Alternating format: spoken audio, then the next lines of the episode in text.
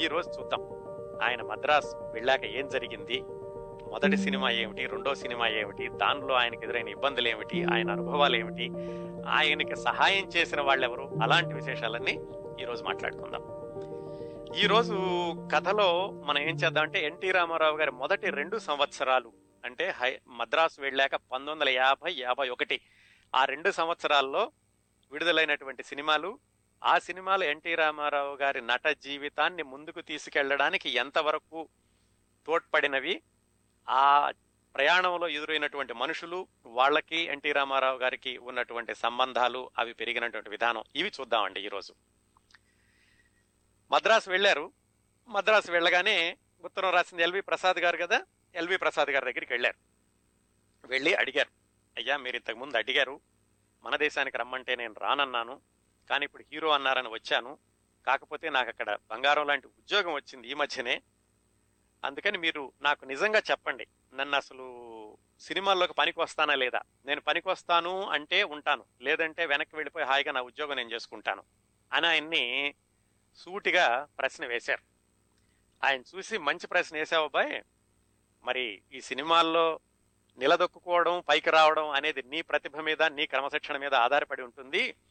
సినిమాల్లోకి పనికి రావడం అయితే పనికొస్తావు అందుకని చెప్పే నిన్ను పిలిచాను.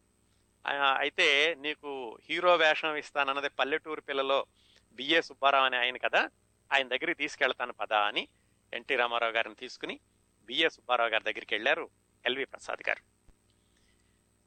వీళ్ళిద్దరూ రావడం చూశారు బిఏ సుబ్బారావు గారు. బిఏ సుబ్బారావు గారు ఎవరు? అసలు ఈ సినిమా ఎలా తీశారు? అవి కూడా మాట్లాడతామండి ఒక ఐదు పది నిమిషాల్లో ఆ విషయాలు కూడా వద్దాం. ఈ కుర్రాడిని చూడగానే మొట్టమొదటిసారి చూడడం ఆయన. ఫోటోలు అయితే చూశాడు ఎల్వి ప్రసాద్ గారి దగ్గర. ఈ కుర్రాడిని చూడగానే ఆయనకి వెంటనే నాకు కావాల్సిన హీరో ఇతనే అనుకున్నాడు. ఆయనకి రాగానే ఈయన కూర్చున్నాడు కూర్చుని మాట్లాడడం మొదలుపెట్టాడు. అదే ప్రశ్న ఈయన్ని కూడా వేశాడు. ఏమండి నేను అసలు మీ సినిమాలో నిజంగా హీరోనేనా? పనికొస్తానా? నాలుగు కాలాలు నిలదొక్కోగలనా లేదా? నా మీద మీ అభిప్రాయం ఏమిటి? ఇలాంటి ప్రశ్నలన్నీ వేస్తుంటే బిఏ సుబ్బారావు గారు ఆయన్ని తీక్షణంగా గమనించడం మొదలుపెట్టారు. ఒకటి ఆయన నడిచి రావడం నడకలోని గాంభీర్యం. ముఖ్యంగా ఆయనకి నచ్చిందట ఎన్టీ రామారావు గారి ముక్కు నచ్చిందట మొహంలో. ఇంత కోటేరు లాంటి ముక్కు కొనదేరిన ముక్కు కుర్రాడిలో హీరో కావాల్సిన లక్షణాలన్నీ ఉన్నాయి. నేను వెతుకుతున్న హీరో ఇతనే ఆయనలో అని లోపలనుకుని ఎన్టీ రామారావు గారు మాట్లాడేటప్పుడు ఆయన సంభాషణ ఉచ్చారలోని స్వచ్ఛత ఆయన మాడ్యులేషను ఆయనేటి భావానికి తగినట్టుగా ఆయన గొంతు మారుతున్నటువంటి విధానం ఇవన్నీ గమనించి బిఎస్ సుబ్బారావు గారు ఖచ్చితంగా ఇతనే హీరో అని మనసులో స్థిరపోయి ఈయనకి సమాధానం చెప్పడానికంటే ముందు అందులో హీరోయిన్గా నటిస్తున్న అంజలీదేవి గారికి ఫోన్ చేశారు. ఫోన్ చేసి ఎన్టీ రా అంజలీదేవి గారు అర్జెంట్గా రమ్మన్నారు. ఆయన ఆవిడ ఆవిడ భర్త ఆదినారాయణరావు గారు ఇద్దరూ కలిసి బిఎస్ సుబ్బారావు గారి దగ్గరికి వచ్చారు. వస్తే ఆయన అప్పుడు ఎన్టీ రామారావు గారిని పరిచయం చేసి ఇడుగో మన కొత్త హీరో అని చూపించారు. అప్పుడు తెలిసింది ఎన్టీ రామారావు గారికి ఓకే నిజంగానే ఈయన మనకి హీరో వేషాన్ని స్థిరపరిచారు అని. వాళ్ళు కూడా చూశారు చూసి మేకప్ లేకుండానే హీరోలాగా కనిపిస్తున్నాడండి చక్కగా పనికొస్తాడు మన సినిమాకని వాళ్ళిద్దరూ కూడా ఎన్టీ రామారావు గారిని అంగీకరించినట్టుగా బిఎస్ సుబ్బారావు గారికి చెప్పారు. మొత్తానికి ఆ విధంగా అక్కడ ఎన్టీ రామారావు గారికి పల్లెటూరి పిల్ల సినిమాలో పాత్ర ఖాయం అయ్యింది. అయితే ఎల్వి ప్రసాద్ గారు ఏం చెప్పారంటే బిఎస్ సుబ్బారావు గారికి సరే నీకైతే మంచి నమ్మకం ఉంది. కాకపోతే మొట్టమొదటిసారే సరాసరి హీరో వేషం వేయడం అంటే నువ్వు కొంచెం ఆలోచించుకో జాగ్రత్తగాను. అసలు ఆ కుర్రాడికి కెమెరా అంటే ఏంటో తెలీదు. కెమెరా ముందు ఎలా నటించాలి? కెమెరాలో ఫీల్డ్ ఎంత దూరం ఉంటుంది? నాటకానికి సినిమాకి ఉన్న తేడా ఇలాంటివన్నీ తెలియవు కదా. ఒక పని చేయి నేను ఎలాగో మన దేశం సినిమా తీస్తున్నాను అది మధ్యలో ఉంది. ఇతని కోసం ఒక చిన్న పాత్ర అనుకున్నాను. ఆ చిన్న పాత్ర వేయని ఈ పాత్ర వేశాక చూసి నువ్వు స్థిరపరచుకున్నారు అంటే బిఎస్ సుబ్బారావు గారు చెప్పారు అలాంటిదేం లేదండి నా సినిమాలో వేషం మాత్రం ఖాయం నా సినిమాలో హీరో ఇతనే. కాకపోతే మీరు కనుక మన దేశంలో పాత్ర ఇస్తానంటే ఇవ్వండి కాకపోతే మీరు ఆ పాత్ర అయ్యే వరకు ఆగమంటే నేను కావాలంటే నేను ఒక నెల రోజులు నా సినిమాని వాయిదా వేసుకుని మొదలు పెడతాను. నా సినిమాలో నేను తీసుకున్న నిర్ణయాన్ని మాత్రం వెనక్కి తీసుకునే ప్రసక్తి లేదు. నా సినిమాలో ఇతనే హీరో అని ఆయన కుండ బదలుపెట్టినట్టుగా కొట్టినట్టుగా చెప్పాడు.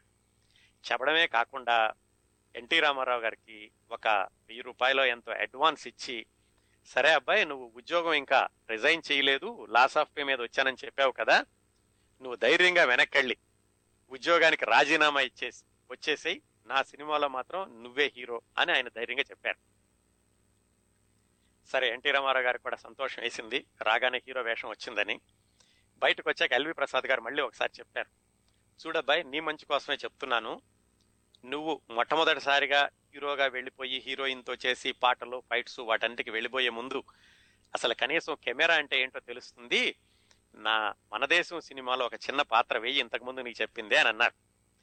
సరే ఎన్టీ రామారావు గారు ఇదంతా చూశారు. ఎల్వి ప్రసాద్ గారు చేస్తున్న సహాయం ఆయన తీసుకున్నటువంటి శ్రద్ధ ఆయనే తీసుకెళ్ళి పిఏ సుబ్బారావు గారికి పరిచయం ఇవన్నీ చూసి పెద్ద ఆయన చెప్తున్నారు. దాంట్లో ఎంతో కొంత సమంజసమే అయి ఉంటుంది వేస్తే తప్పేముంది చిన్న పాత్ర అయినా అని ఆయన మొత్తానికి మన దేశంలో చిన్న పాత్ర వేయడానికి ఒప్పుకున్నారు. ఎల్వి ప్రసాద్ గారికి సరేనండి అలాగే మీ దాంట్లో వేస్తాను. నాకు కూడా కొంచెం అలవాటు అవుతుంది కదా కెమెరా అంటే ఏంటో తెలుస్తుంది. ఎలాగో అక్కడ హీరో వేషం స్థిరపడింది కాబట్టి నాకు ఇంకా దాని గురించి భయం లేదు. మీ దాంట్లో వేస్తాను అని చెప్పారు. ఎల్వి ప్రసాద్ గారు కూడా చాలా ఆనందపడ్డారు. ఇక్కడ ఈ మాటలన్నీ మాట్లాడుకున్నాక మరి ఇంటికి వెళ్ళి ఉద్యోగానికి రిజైన్ చేసి రావాలి కదా ఇంటికి వెళ్ళారు ఇంటికి వెళ్ళి అక్కడ పెద్ద ఏమి వాళ్ళు కూడా ఏమి మళ్ళీ ఈసారి ఏమనలేదు ఎందుకంటే ఇప్పటికే హీరో వేషం స్థిరపడిపోయింది రెండు సినిమాల్లో వేషాలు ఉన్నాయి పాతికో పరకో డబ్బులు కూడా ఇస్తున్నారు ఇద్దరును. అందుకని చెప్పి వాళ్ళు కూడా ఏమీ కాదనలేదు. ఆయన ఉద్యోగానికి రాజీనామా ఇచ్చేసి మళ్ళీ మద్రాసు వచ్చి మన దేశం సినిమా షూటింగ్లో పాల్గొనడం మొదలుపెట్టారు.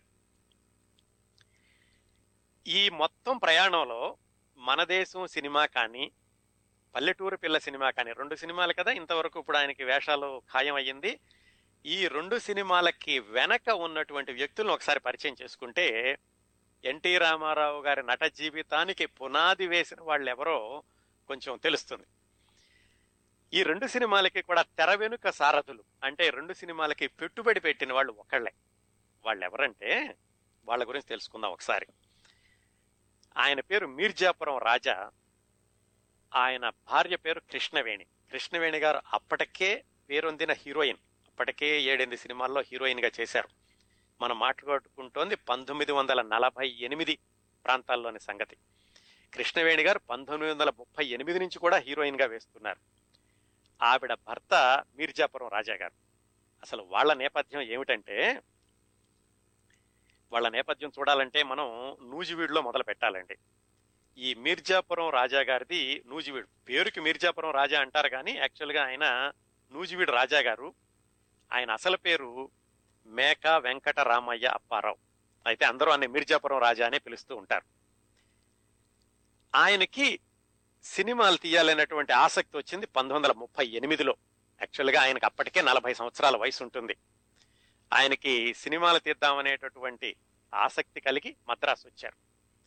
మద్రాసు వచ్చి డబ్బులున్నాయనే కదా మద్రాసు రాగానే ఏం చేశారంటే ఒక స్థలం కొని ముందుగా స్టూడియో కట్టేసేశారు. స్టూడియో కట్టేసి అక్కడ జియా ఫిలిమ్స్ అని ఆ స్టూడియోకి పేరు కూడా పెట్టారు. అలాగే జియా ఫిలిమ్స్ అనే పేరుతోటి చిత్ర నిర్మాణ సంస్థను కూడా మొదలుపెట్టి ఆయన సినిమాలు తీయడానికి శ్రీకారం చుట్టారు. మొట్టమొదటిసారిగా ఆయన వేమూరు గగ్గయ్య ఎంవి రాజమ్మ అప్పట్లో బాగా పేరున్నటువంటి నటులు అనమాట వేమూరు గగ్గయ్య ఎంవి రాజమ్మ అంటే వాళ్ళతోటి ఆయన కృష్ణ జరాసంధ అనే సినిమా తీశారు పంతొమ్మిది వందల ముప్పై ఎనిమిదిలో. దాని తర్వాత రెండో సినిమాగా మహానంద అనే సినిమా తీశారు. ఈ మహానంద అనే సినిమా తీస్తున్నప్పుడు ఆ సినిమాలో హీరోయిన్గా నటిస్తున్న కృష్ణవేణి పరిచయం అయ్యి ఆవిడ్ని ఆయన వివాహం చేసుకున్నారు. పంతొమ్మిది వందల ముప్పై తొమ్మిది ప్రాంతాల్లో. కృష్ణవేణి గారు ఎవరంటే ఆవిడది పశ్చిమ గోదావరిలో పంగిడి అనే ఊరు. ఆవిడ చాలా చిన్నపిల్ల ఈ ఈ సినిమాలోకి రావడం సినిమాల్లో రాజా గారి వివాహం చేసుకునేటప్పటికీ ఆవిడ వయసు పదిహేను సంవత్సరాలు మాత్రమే. పంతొమ్మిది వందల ఇరవై నాలుగులో పుట్టారు ఆవిడ. ఆవిడ చిన్నప్పటి నుంచి నాటకాలు వేస్తూ ఉండేవాళ్ళు. నాటకాలు వేస్తుంటే సి పుల్లయ్య గారు. ఈయన గురించి కూడా ఇంతకుముందు చెప్పుకున్నాం. భానుమతి గారి గురించి చెప్పుకున్నప్పుడు ఆయన రాజమండ్రిలో సినిమా తీస్తూ భానుమతి గారిని పిలిచారు అని. ఆయన రాజమండ్రి వచ్చినప్పుడు కృష్ణవేణి గారు చిన్న నాటకాల్లో వేయడం చూసి ఆయన కలకత్తా తీసుకెళ్ళి అనసూయ అనే సినిమాలో చిన్న వేషం వేయించారు. ఆ తర్వాత ఆవిడ చదువుకోలేదు. ఆ తర్వాత పంతొమ్మిది వందల ముప్పై ఏడులో అంటే ఆవిడకి పదమూడు సంవత్సరాల వయసు ఉన్నప్పుడు సిఎస్ఆర్ గారు ఆవిడ్ని మద్రాసు తీసుకెళ్ళి సినిమాలో వేషం ఇచ్చారు ఆ విధంగా సినిమాల్లో ఆవిడకి ప్రవేశం దొరికింది కచ్చదేవయాని అని పంతొమ్మిది వందల ముప్పై ఎనిమిదిలో ఒక సినిమా వచ్చింది. ఎప్పుడు ఈయన రాజా గారు కృష్ణ జరాసంత తీస్తున్నప్పుడే ఈవిడ కచ్చదేవయాని అనే సినిమాలో బాగా పేరు వచ్చింది. అప్పుడు అది చూసి రాజా గారు ఈవిడికి మహానంద అనే తను తీస్తున్న సినిమాలో వేషం ఇవ్వడంతో రాజా గారికి పరిచయం పెరిగి ఈవిడిని పెళ్ళి చేసుకున్నారు. ఇంకో విశేషం ఏమిటంటేనండి కృష్ణవేణి గారు ఇప్పటికీ కూడా చాలా యాక్టివ్గా ఉన్నారు. ఆవిడ హైదరాబాద్లో ఉన్నారు. క్రిందటి వారమే ఆవిడతో మాట్లాడాను. ఆవిడ వయసు ప్రస్తుతం ఎనభై తొమ్మిది సంవత్సరాలు. ఇంకా కొంచెం గుర్తు చెప్పాలంటే శ్రోతలకి వీళ్ళ అమ్మాయి ఎన్ఆర్ అనురాధాదేవి అని ఆ తర్వాత రోజుల్లో అంటే పంతొమ్మిది వందల డెబ్బై ఎనభైలో శ్రీవారి ముచ్చట్లు చక్రధారి రావణుడే రాముడైతే ఇలాంటి సినిమాలు తీశారు. ఆ సినిమాలు తీసిన నిర్మాత గారి తల్లి కృష్ణవేణి గారు అంటే కృష్ణవేణి గారి అమ్మాయి ఆ సినిమాలు తీశారనమాట ఆ విధంగా అంటే ఎన్టీ రామారావు గారి మొట్టమొదటి సినిమాకి పెట్టుబడిని పెట్టినటువంటి నిర్మాత ఇంకా బ్రతికే ఉన్నారు అన్న విషయం చాలా మందికి తెలియదు అంటే ఈ మనదేశం సినిమాకి. ఈ మనదేశం సినిమాలో హీరోయిన్ కూడా కృష్ణవేణి గారే. హీరో మాత్రం ఎన్టీ రామారావు కాదు. ఎన్టీ రామారావు చాలా చిన్న వేషం మన దేశంలో. ఆ వివరాలకు వద్దాం. ఇదండి నేపథ్యం. మీర్జాపురం రాజా గారిది కృష్ణవేణి గారిది. వాళ్ళిద్దరూ వివాహం చేసుకున్నాక కృష్ణవేణి గారిని బయట సినిమాల్లో నటించొద్దు మనం తీసేటటువంటి సినిమాల్లోనే నటించాలి అని ఆయన చెప్పారు. ఆవిడ కూడా అలాగే వాళ్ళు సొంతంగా తీస్తున్నటువంటి సినిమాల్లోనే నటించడం మొదలుపెట్టింది కృష్ణవేణి గారు. దాదాపుగా ఏమైందంటే పంతొమ్మిది వందల నలభై ఏడు నలభై ఆరు నలభై ఏడు ప్రాంతాల్లో అనుకోకుండా వాళ్ళు ఒకేసారి మూడు సినిమాల మీద పనిచేయాల్సినటువంటి పరిస్థితి వచ్చింది. ఎవరు? మిర్జాపురం రాజా గారు కృష్ణవేణి గారు. మిర్జాపురం రాజా గారు ఆయన ప్రాథమికంగా నిర్మాత కృష్ణవేణి గారు హీరోయిన్. అయితే ఆయన తాను తీస్తున్న సినిమాలన్నింటినీ గమనించి ఆయనకు కూడా దర్శకత్వం చేద్దామనేటటువంటి ఆలోచన వచ్చి కీలుగుర్రం అనే సినిమాని ఆయనే దర్శకత్వం చేయడం మొదలు పెట్టారు దాంట్లో అక్కినే నాగేశ్వరరావు గారు హీరో. ఒకవైపు కీలుగుర్రం రెండో వైపు ఏమైందంటే కృష్ణవేణి గారు వాళ్ళ అమ్మాయి పుట్టారు అప్పుడేను. వాళ్ళ అమ్మాయి పుట్టినప్పుడు రెండు సంవత్సరాల పాటుగా దాదాపుగా ఆవిడ సినిమాల్లో వేషాలు ఏమి వేయలేదు. ఆ పాపకి ఒక సంవత్సరం వయసు వచ్చాక ఆవిడ చెప్పారన్న నేను సినిమా తీస్తాను. ఈ అమ్మాయి పేరు మీద ఎంఆర్ఏ ప్రొడక్షన్స్ మేక రంగయ్య అనురాధ అనే పేరుతోటి ఒక నాటక సంస్థను పెట్టి మేక రాజ్యలక్ష్మి అనురాధ ఈ పేరుతోటి నాకు కూడా ఒక సినిమా తీయాలని ఉంది అని కృష్ణవేణి గారు అన్నారు. ఏది? ఆయన కీలుగుర్రం సినిమా చేస్తూ ఉండగా. సరే ఆయన భార్య యొక్క కోరికను కాదనలేక సరే సినిమా చేసుకో అని చెప్పారు. అది ఎంఆర్ఏ ప్రొడక్షన్స్ అనే పేరుతోటి అన్నమాట. ఆయనేమో మిర్జాపురం రాజా గారేమో శోభనాచల ప్రొడక్షన్ పేరుతో ఆయన సినిమాలు తీస్తున్నారు. ఈ ఎంఆర్ఏ ప్రొడక్షన్ అనే పేరుతోటి సినిమా తీయడానికి కృష్ణవేణి గారికి ఓకే అన్నారు రాజా గారు. ఆ విధంగా ఈ మన దేశం సినిమాకి బీజం పడింది. అంటే మన దేశం సినిమాకి నిర్మాత కృష్ణవేణి గారే హీరోయిన్ కృష్ణవేణి గారే. అలా మన దేశం సినిమా మొదలైంది. ఈ రెండు జరుగుతూ ఉండగా వాళ్ళకి లక్ష్మమ్మ కథ అని ఇంకొక సినిమా యొక్క అవకాశం వచ్చింది. అవకాశం అంటే ఎలాగంటే అది వేరే వాళ్ళు మొదలుపెట్టి అది మధ్యలో ఆగిపోతే వాళ్ళు తీసుకొచ్చి రాజా గారి దగ్గరికి ఏమండి ఈ సినిమా ఆగిపోయింది మీరు తీస్తే బాగుంటుంది అని చెప్పారు. వాళ్ళు ఎవరో కాదు ఆయన ప్రముఖ రచయిత గోపీచంద్ గారు. ఆయన ఆ అవకాశాన్ని వీళ్ళకి చూపించారు. ఈ విధంగా ఏమైందంటే కొంచెం అటు ఇటుగా ఒకేసారి మూడు సినిమాల మీద వీళ్ళు పనిచేయాల్సిన పరిస్థితి వచ్చింది. కీలుగుర్రం మన దేశం లక్ష్మ కథ. కొంచెం అటు ఇటుగా షూటింగ్లు జరుగుతూ వచ్చినాయి. ఎందుకు చెప్పానంటే ఈ మూడు సినిమాలు అని మూడు సినిమాలకి కూడా సంగీత దర్శకత్వం ఘంటసాల గారు. ఆయన అప్పుడే పైకి వస్తున్నారు. ఈ మూడు సినిమాలకి ఘంటసాల గారి సంగీత దర్శకత్వం. అయితే అధికారికంగా మనం చాలా చోట్ల చూసినప్పుడు ఘంటసాల గారి మొట్టమొదటి సినిమా లక్ష్మమ్మ కథ అని ఉంటుంది.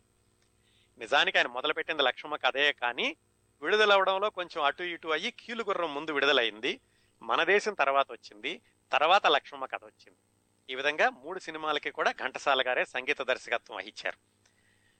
ఇంకో విధంగా చెప్పుకోవాలంటే ఎన్టీ రామారావు గారు మొట్టమొదటిసారిగా చిన్న వేషం వేసిన మన దేశం సినిమాకి ఘంటసాల గారు సంగీత దర్శకత్వం. ఒక విధంగా అది మొదటి సినిమా అనుకోవచ్చు. ఎందుకంటే అది ముందుగా కూలిగుర్రం వెంటనే అది విడుదలైంది కాబట్టి. ఆ విధంగా ఈ మన దేశం అనే సినిమాకి కృష్ణవేణి గారు నిర్మాత కథానాయికగా పునాది పడిందండి ఇంకా అసలు ఈ మన దేశం సినిమా యొక్క ప్రత్యేకత ఏమిటో చూద్దాం. ఎన్టీ రామారావు గారు మొట్టమొదటిసారిగా నటించారు అనే ఒక్క విషయమే కాకుండా ఈ సినిమాకి చాలా ప్రత్యేకతలు ఉన్నాయండి. చాలా మంది గమనించలేదు చాలా చోట్ల కూడా పేర్కొనలేదు వీటి గురించి ఈ సినిమా యొక్క ప్రత్యేకతల ప్రత్యేకతల గురించి. ఎన్టీ రామారావు గారు నటించినటువంటి మొట్టమొదటి సినిమా అని అందరికీ తెలుసు. కానీ నిజానికి మన దేశానికి ఉన్నటువంటి ప్రత్యేకతల్ని చూస్తే తెలుగు సినిమా చరిత్రలో ఒక స్థానం ఖచ్చితంగా దక్కించుకోగలిగిన సినిమా మన దేశం. ఆ ప్రత్యేకతలు ఏమిటంటే మొట్టమొదటిసారిగా ఒక బెంగాలీ నవలని తెలుగులో సినిమాగా చేసింది ఈ మనదేశం సినిమాతోటి ఈ మనదేశం సినిమాకి మూలం ఏమిటంటే విప్రదాసు అనే బెంగాలీ నవల. దాన్ని రాసింది శరత్ చంద్ర చటోపాధ్యాయ. అందరూ శరత్ బాబు అని పిలుచుకుంటూ ఉంటారు. ఆ శరత్ చంద్ర చటోపాధ్యాయ రాసిన విప్రదాసు అనే బెంగాలీ నవలని మొట్టమొదటిసారిగా తెలుగులో సినిమాగా నిర్మించారు ఈ మనదేశం పేరుతోటి. ఆ తర్వాత రోజుల్లో శరత్ చంద్ర చటోపాధ్యాయ రాసిన దేవదాసు అలాగే అర్ధాంగికి ఇంకొక నవల ఆధారం ఆరాధన సినిమా కూడా ఒక బెంగాలీ నవల ఆధారం. ఇలా బెంగాలీ నవలల ఆధారంగా సినిమాలు రావడం అనేది పంతొమ్మిది వందల యాభై తర్వాత జరిగింది కానీ పంతొమ్మిది వందల యాభైకి ముందు ఈ బెంగాలీ నవల ఆధారంగా మొట్టమొదటిసారిగా వచ్చిన తెలుగు సినిమా మన దేశం. ఆ విధంగా కూడా దానికి ఒక ప్రత్యేకత ఉంది. రాజా గారు ఒప్పుకున్నాక ఆవిడకి కథ నచ్చాక ఇంకా దర్శకులు ఎవరు అని వెతుక్కుంటూ ఆ రోజుల్లో బాగా పేరున్న దర్శకుడు కెఎస్ ప్రకాశ్రావు గారు. కెఎస్ ప్రకాశ్రావు గారు అంటే మన కె రాఘవేంద్రరావు గారి నాన్నగారు. ఆయన దర్శకుడుగా అనుకున్నారు. కాకపోతే ఆయన ఏం చెప్పారంటే ఆయన అప్పుడు దీక్ష అనే సినిమా తీస్తున్నారు. ఆ దీట దర్శకుడు ఎల్వి ప్రసాద్ గారు. ఈయనైతే బాగుంటారు ఈయన్ని పెట్టుకోండి అని ఆయన ఎల్వి ప్రసాద్ గారిని సలహా ఇచ్చారు. ఎల్వి ప్రసాద్ గారి రికమెండేషన్ చేయడంతో ఎల్వి ప్రసాద్ గారు ఈ సినిమాకి మన దేశం సినిమాకి దర్శకుడుగా ఖాయమయ్యారు అయితే ఈ సినిమా తీయడానికి అయితే ఒప్పుకున్నారు కానీ ఇది కథ అని చెప్పేసరికి రాజా గారికి కొంచెం అనుమానం వచ్చింది. ఆయన చెప్పారు ఇది రాజకీయ సినిమా ఇంతవరకు బ్రిటిష్ సామ్రాజ్యం కాంగ్రెస్ ప్రభుత్వం ఈ రెండింటిని సమన్వయిస్తూ ఈ నేపథ్యంలో సినిమా రాలేదు. బహుశా మనకి బ్రిటిష్ ప్రభుత్వం తోటి అంటే ఈ సినిమా ఇంకా స్వాతంత్రం రాకముందు మొదలు పెట్టారు తోటి మనకేమైనా ఇబ్బందులు ఎదురవుతాయేమో అని చెప్పి ఆయన కొంచెం వెనకాడడం మొదలు పెట్టారు కాకపోతే కృష్ణవేణి గారికి మాత్రం ఏమైనా సరే ఇదే కథతోటి సినిమా తీయని ఆవిడ చాలా పట్టుదలగా ఉన్నారు. ఇంకొక విశేషం ఏంటంటే ఆ రోజుల్లో రెండు పార్టీలు ఉండేయండి. జస్టిస్ పార్టీ కాంగ్రెస్ పార్టీ అని. కృష్ణవేణి గారేమో కాంగ్రెస్ పార్టీ సానుభూతి పరురాలు. జస్టిస్ పార్టీని జమీందారుల పార్టీ అంటూ ఉండేవాళ్ళు. మరి మిర్జాపురం రాజా గారి జమీందారు కదా మరి సహజంగానే ఆయన జస్టిస్ పార్టీ. అందువల్ల కూడా వీళ్ళిద్దరికీ కొంచెం ఈ సినిమా చెయ్యాలా వద్దా అనే దాని మీద వాద ప్రతివాదాలు నడిచాక చివరికి ఎలాగైతే కృష్ణవేణి గారిని కాదనలేక సరే సినిమా తీసుకో అని చెప్పారు. ఆ విధంగా ఈ మన దేశం సినిమా బెంగాలీ నవల ఆధారంగా ఎల్వి ప్రసాద్ గారి దర్శకత్వంలో చేయడానికి అన్ని ప్రయత్నాలు జరిగినాయి. అయితే ఈ సినిమా ఇంకొక ప్రత్యేకత కూడా ఏమిటంటే ఇలాగా స్వాతంత్ర్యోద్యమ నేపథ్యంలో గాంధీ గారు ప్రబోధించినటువంటి విలువలని ఎక్కువగా ప్రచారం చేస్తూ తీసిన మొట్టమొదటి సినిమా కూడా మన దేశం. ఇంతకుముందు సంఘ సంస్కరణ మీద వచ్చినాయి కానీ ఇలా రాజకీయ నేపథ్యం సూటిగా బ్రిటిష్ ప్రభుత్వాన్ని కాంగ్రెస్ ప్రభుత్వాన్ని చూపిస్తూ వచ్చినటువంటి మొట్టమొదటి సినిమా కూడా మన దేశం సినిమానే. ఆ విధంగా కూడా దీనికి ఒక ప్రత్యేకత ఉందండి. ఆ సినిమాలో హీరో ఎవరంటే సిహెచ్ నారాయణరావు గారు. ఆయన చదలవాడ నారాయణ అప్పట్లో ఆయన బాగా పేరున్న హీరో. నాగయ్య గారు చిత్తూరు నాగయ్య గారు కూడా ఒక ప్రధానమైనటువంటి పాత్ర. చిత్తూరు నాగయ్య గారి పక్కన కాంచన్ అని ఒక ఆమె. అలాగే నారాయణరావు గారు పక్కనేమో కృష్ణవేణి గారు హీరోయిన్. ఈ సిహెచ్ నారాయణరావు గారిని పరిచయం చేసింది కూడా రాజా గారు కృష్ణవేణి గారు తమ పాత సినిమాలో ఒకసారి పరిచయం చేశారు. అప్పట్లో బాగా డిమాండ్ ఉన్నటువంటి హీరో నారాయణరావు గారు. ఆయన హీరో నాగయ్య గారు ప్రధాన పాత్ర కృష్ణవేణి గారు హీరోయిన్ వీళ్ళు నటీనట్లు. ఆ సినిమాలో ఒక ఎస్ఐ పాత్ర ఉంటుంది. పోలీస్ ఇన్స్పెక్టర్ ఎవరంటే బ్రిటిష్ వాళ్ళ తరఫున పనిచేసేటటువంటి పోలీస్ ఇన్స్పెక్టర్ చాలా చిన్న పాత్ర రెండు మూడు సీ- ఒక సీనో ఉంటుంది దాంట్లోనూ. ఆ సినిమాకి కొత్త నటుడిని వెతుకుతున్నాము అని ఎల్వి ప్రసాద్ గారు కృష్ణవేణి గారికి చెప్పారు. ఇంతకుముందు చూసాం ఆయన వెతకడం అంటే ఎన్టీ రామారావు గారు ఉత్తరం రాయడం ఆయన రాకపోవడం బిఏ సుబ్బారావు గారి దగ్గర వెళ్ళి ఈయన అడగడం ఆ జరుగుతున్న నేపథ్యంలో ఇటువైపు నుంచి కృష్ణవేణి గారికి కూడా చెప్పారు. కొత్త కుర్రాడిని చూస్తున్నాను ఇడుగో కొత్త కుర్రాడు అని ఈ ఎన్టీ రామారావు గారిని పరిచయం చేశారు. అండి జరిగింది. అందుకని ఆ నేపథ్యం అదంతా చెప్పుకుంటూ మళ్ళీ ఇక్కడికి వచ్చాం.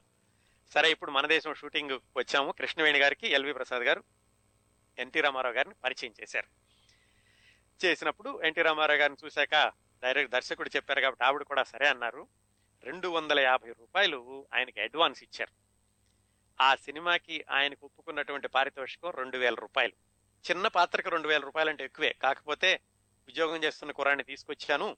హీరోగా వేయబోయే ముందు చిన్న పాత్ర వేయిస్తున్నానని ఏమనుకున్నారో కానీ మొత్తానికి ఎల్వి ప్రసాద్ గారు ఆడారు కృష్ణవేణి గారు అనుకున్నారో కానీ మొత్తానికి బాగానే పారితోషికం ఆయనకి రెండు వేల రూపాయలు పారితోషికం మాట్లాడుకుని రెండు వందల యాభై రూపాయలు అడ్వాన్స్గా కూడా ఇచ్చారు. అదండి. ఎన్టీ రామారావు గారు మొట్టమొదటిసారిగా చలనచిత్ర రంగ ప్రవేశం చేసినప్పుడు తీసుకున్నటువంటి అడ్వాన్స్ రెండు వందల యాభై రూపాయలు. ఆ సినిమా మన దేశం అందులో పాత్ర బ్రిటిష్ వారి పోలీస్ ఇన్స్పెక్టర్ వేషం. ఒక పోలిక కోసం చెబుతాను. అంటే పారితోషికం రెండు వేలు అనడానికి పోలిక ఏమిటంటే అందులో నాగయ్య గారికి తొంభై వేల రూపాయలు ఇచ్చారు. హీరో సిహెచ్ నారాయణరావు గారికి ఇరవై ఐదు వేల రూపాయలు ఇచ్చారు. నాగయ్య గారు అప్పటికే పది పదిహేను సంవత్సరాలుగా వేషాలు వేస్తున్నటువంటి పేరున్న హీరో. హీరో అంటే ప్రధాన పాత్ర దీంట్లో. వాళ్ళిద్దరికి తొంభై వేలు పాతిక వేలు అయితే ఎన్టీ రామారావు గారికి రెండు వేల రూపాయలు ఇచ్చారు. ఇంకా ఈ సినిమా ప్రత్యేకతలు ఏమిటంటే ఎస్వి రంగారావు గారిని వెనక్కి పిలిచి వేషం ఇచ్చినటువంటి సినిమా కూడా ఇదే. వెనక్కి పిలవడం అంటే ఎస్వి రంగారావు గారి గురించి చెప్పుకున్నప్పుడు మనం మాట్లాడుకున్నాం. ఆయన వరూధిని అనే సినిమాలో వేషం వేసి ఆ సినిమా పరాజయం పాలయ్యేటప్పటికి వెనక్కి వెళ్ళిపోయారు. ఆయన కాకినాడలో ఉద్యోగం చేసుకుంటుంటే చాలా రోజుల తర్వాత వాళ్ళ ఫ్రెండే బిఏ సుబ్బారావు. మళ్ళా దీనికి పల్లెటూరు పిల్ల సినిమాకి కూడా సంబంధం ఉంటుందండి. ఆయన మళ్ళీ పల్లెటూరు పిల్ల సినిమాలో నీకు ఒక పెద్ద వేషం ఇస్తాను రమ్మని ఈలోగా ఎస్వి రంగారావు గారు నాన్నగారు పోవడం ఆయనకి ఇబ్బందులు రావడం అందువల్ల ఆయన సమయానికి రాలేకపోవడంతో ఆ పల్లెటూరు పిల్ల సినిమాలో ప్రధాన వేషం కూడా పోయింది ఆయనకి. ఆ విషయాలు మళ్ళీ మనం పల్లెటూరు పిల్ల గురించి మాట్లాడుకున్నప్పుడు చెప్పుకుందాం. విషయం ఏమిటంటే ఆయన ఆ సందర్భంలో ఇక్కడికి రావడం అదే సమయంలో ఈ మన దేశం సినిమా షూటింగ్ జరుగుతూ ఉండడం ఈ క్రమంలో ఆయనకి మన దేశంలో ఒక చిన్న పాత్ర ఇచ్చారు.